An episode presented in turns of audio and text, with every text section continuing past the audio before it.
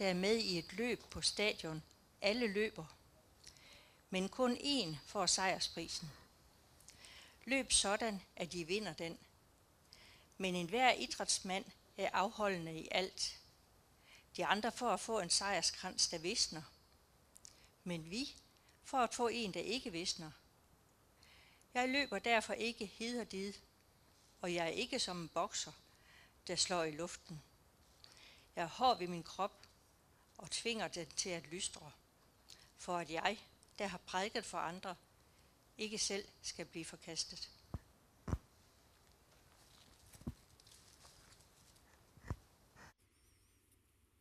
Og vi skal høre evangeliet sådan, som Matthæus skriver det. Jesus sagde, Himmeriget ligner en vingårdsejer, der tidligt om morgenen gik ud for at lade arbejde til sin vingård. Da han var blevet enige med dem om en dagløn på en denar, sendte han dem ud hen i sin vingård. Ved den tredje time gik han ud og så nogle andre stå ledige på torvet, og han sagde til dem, Gå I også hen i min vingård, så skal jeg betale, hvad I har ret til. De gik derhen. Igen ved den 6. og den 9. time gik han ud og gjorde det samme. Ved den 11. time gik han derhen og fandt endnu nogle stående der, og han spurgte dem, Hvorfor har I stået ledige her hele dagen? De svarede ham, fordi ingen har lejet os. Han sagde til dem, Gå I også hen i min vingård. Da det blev aften, sagde vingårdens ejer til sin forvalter, Kald arbejderne sammen og betal dem deres løn, men sådan, at du begynder med det sidste og ender med det første. Og de, der blev lejet i den 11. time, kom og fik hver en denar. Da de første kom, troede de, de ville få mere, men også de fik hver en denar. Da de fik den, gav de ondt af sig over for vingårdsejeren og sagde, de sidste der har kun arbejdet en time, og du har stillet os lige med dem, der har bort dagens byrde og hede. Men han sagde en af dem, min ven, jeg kan ikke dig uret. Bliver du ikke inde med mig om en denar? Tag det, der er dit, og gå. Jeg vil give den sidste her det samme som dig. Eller har jeg ikke lov at gøre, hvad jeg vil med det, der er mit?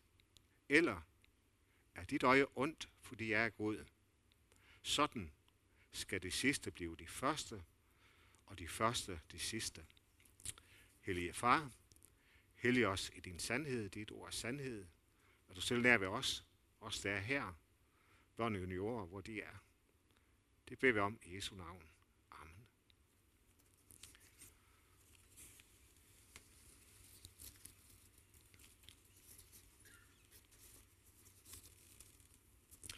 Så vandt øh, Danmark jo guld igen i håndbold altså. Og selv os, der ikke har forstand på sport, vi kan forstå, hvor fantastisk det er. Hjulpet godt på vej af sådan en massiv presdækning. At blive verdensmester i en kamp med Frankrig. Oven i køben verdensmester for tredje gang i træk. Og der var både medaljer af guld og ære på spil. Og Danmark vandt altså begge dele.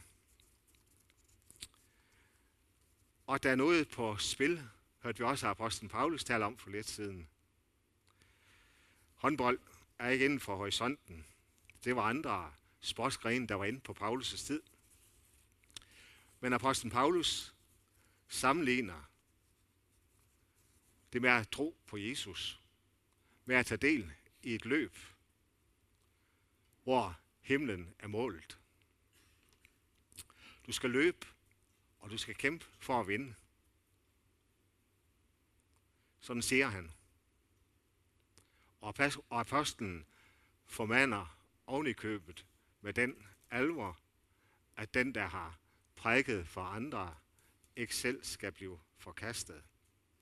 Så der er god grund til at gøre, som vi bad om før, og tage Herrens rustning på. Hvad er egentlig forudsætningen for at vinde? Det er jo sådan, at for at være blandt de, der fik medaljer i VM i håndbold, så var det en afgørende forudsætning at være mellem de spillere, som Nikolaj Jakobsen havde udtaget til holdet. Og hvis det handler om det løb, apostlen Paulus taler om, så er det jo en afgørende forudsætning at være med i det løb. Jesu lignelse om vingårdsejeren handler om, at det er afgørende, at vi er med på holdet. At vi er med på banen. At vi er med i Guds vingård. Jesus fortæller en lignelse om himmeriget, om Guds rige, og bruger billedet af en vingårdsejer, der leger arbejder til sin vingård. Og det er jo på en eller anden vis et lidt uh, underligt billede. For det er sådan, at næsten, at arbejdet, der skal gøres i vingården, det er på en måde helt ud af horisonten. Som om det hele det centrerer sig om den fantastiske frugt, der er i vingården. Og frugten det er altså ikke det druer, man plukker. Frugten, det er den løn, som arbejderne får. For historien, det er en rig ung mand, som er gået bedrøvet væk fra Jesus, fordi han havde gjort det, han nu ejede til sin Gud.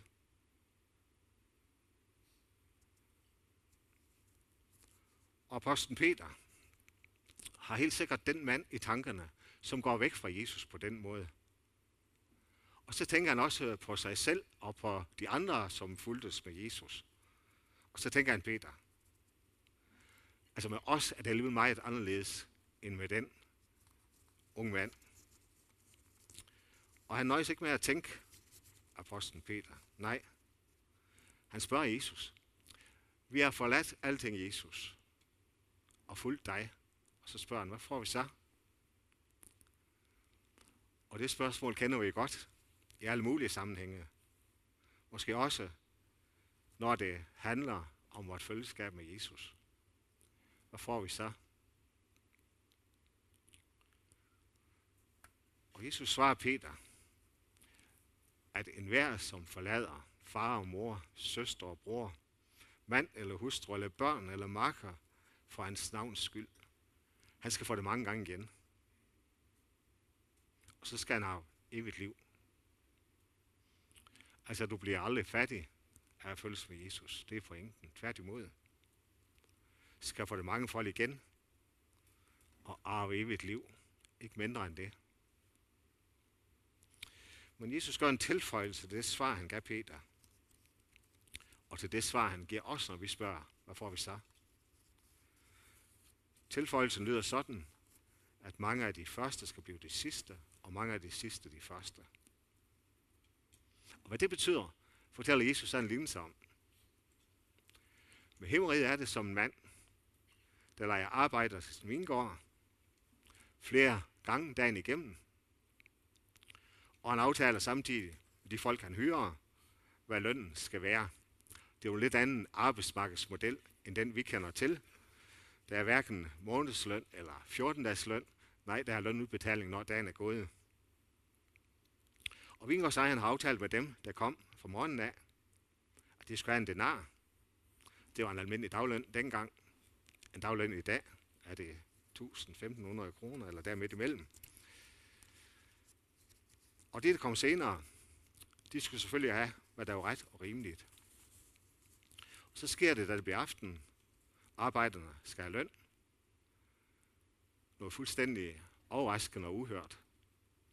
De, der kun lige har noget at arbejde en time tid før fyreaften, de får en helt dagsløn denar. Det skulle ikke så meget fantasi til at forestille sig, at de andre arbejdere, de var begyndt sådan lynhurtigt at lave en hovedregning så må jeg få 10-12 denar måske. Sådan gik det bare ikke. De fik alle sammen denar. En mærkelig måde. Unfair. Hør, hvad vingårdsejeren siger. Er dit øje ondt, for det er god. Og så stod det Jesus lignelsen med de mærkelige ord, der også indledt den. Mange af de første skal blive det sidste, og det sidste de første. Og Jesus vil sige os noget afgørende om, hvordan det er i Guds rige. Der er nemlig ligeløn på en helt ny og overraskende måde. For det princip, vi kender fra os selv og fra alle steder, at vi får som fortjent, det findes slet ikke i Guds rige. Der findes en ny måde at regne på. En måde, hvor forudsætningen er Guds godhed, Guds barmhjertighed, Jesu kærlighed til søndere. Og den forudsætning betyder, at der kun findes den ene afregningsform i Guds rige. Guds nåde. Det vil også sige, du kan aldrig handle med Gud, hverken til en eller anden pris. Du kan ikke stille en forudsætning op, som giver dig ret, eller mulighed for at spørge, hvad får jeg så? I Guds rige findes kun den afregningsform, der har nåden til fortegn. Gud giver ikke dig, der hører ham til, det du har fortjent. Han giver dig det, Jesus har fortjent ved sit liv, ved sin død på korset, ved sin opstandelse påskmorgen.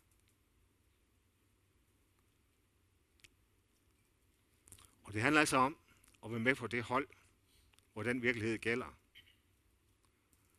For man skal jo med på holdet for at få medaljer. Hvis du så øh, medaljeoverrækkelsen til det der håndbold her sidste søndag aften, der var ikke andet i fjernsynet, så lavede du måske mærke til, at ham, der havde scoret flest mål, har flest redninger, haft allermest spilletid, og været på banen i næsten alle kampene. Han får præcis den samme medalje, som ham, der skulle være på bænken mest af tiden. Eller de øh, fysioterapeuter og officials, der ikke engang havde rørt en bold. Den samme medalje, for de er alle sammen med på holdet. Kan du se det for dig? Arbejdende i vingården. Det er kun lige noget at arbejde i en enkelt time. Røveren på korset, der umiddelbart før han døde, bad Jesus husk på sig, når han kom i sit rige. Og fik lov at høre Jesu løfte. I dag skal du være mig i paradis. Eller en lille dreng, jeg døbte på et sygehus for mange år siden, som kun levede en time eller to. Ved hans grav nogle få dage senere kunne med fuld ret høre løftet om et levende håb ved Jesu opstandelse fra de døde. Eller det, som virkelig vi ved betød noget i Guds rige og Guds kirke. De første apostle, Peter, Paulus, Johannes, Martin Luther, eller hvem det ellers er. Der er én ting, som du og jeg i dåbens og troens fællesskab er fælles med dem om. I får lov til at være på det hold, hvor det kun er den ene afregningsform, der er bestemt af Guds ufattelige godhed. Den afregningsform, det hedder noget. Du får ikke, hvad du har fortjent, men hvad Jesus har fortjent til dig. O Jesus Krist, Guds søn, Guds lam, som vil os himmel. Du tog vores skyld og bar vores skam, vores sjæl at holde i live. For os du døde og opstod, du købte os med dit dyre blod. Vores særlighed er du alene. Sådan blev der digtet for omkring 1800 år siden. Og læg en gang mærke til den vingårdsejer, Jesus fortæller om igen. Det er faktisk lige før, jeg kunne blive lidt bekymret for hans vegne. Alt det arbejde skal gøres i den vingård. Og hvad gør vingårdsejeren? Går han rundt sig og sørger for, at de nu får lavet, de skal? og holde kontrol. Så det bliver sat i sving og få noget fra hånden. Nej, det hører ikke det mindste om.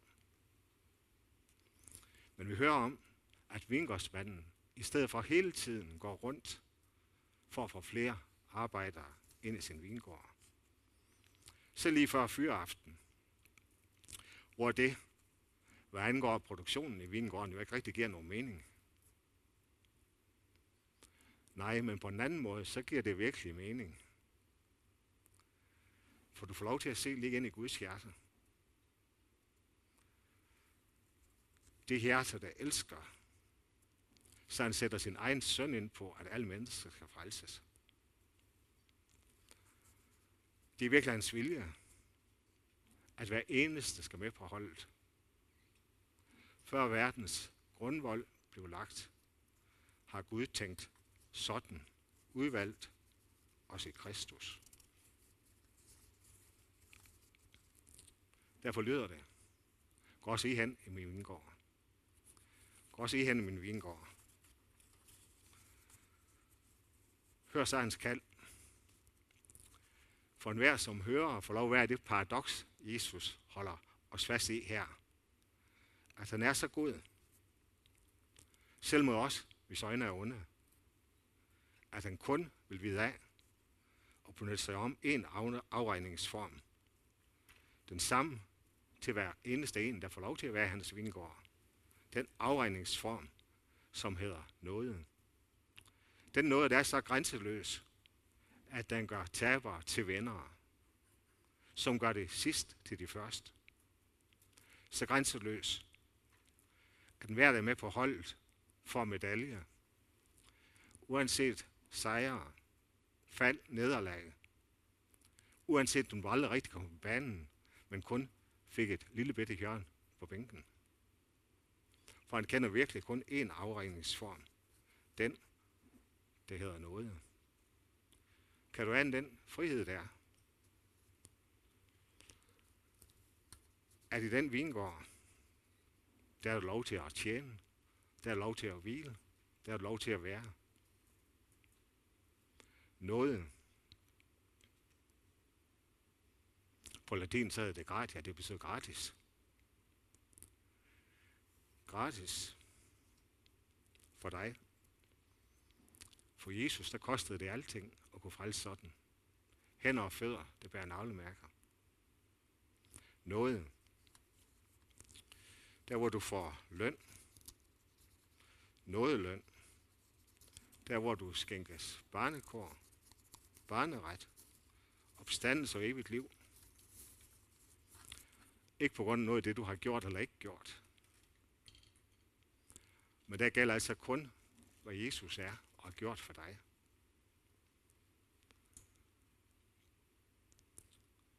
Og det er kun der, hvor den noget er,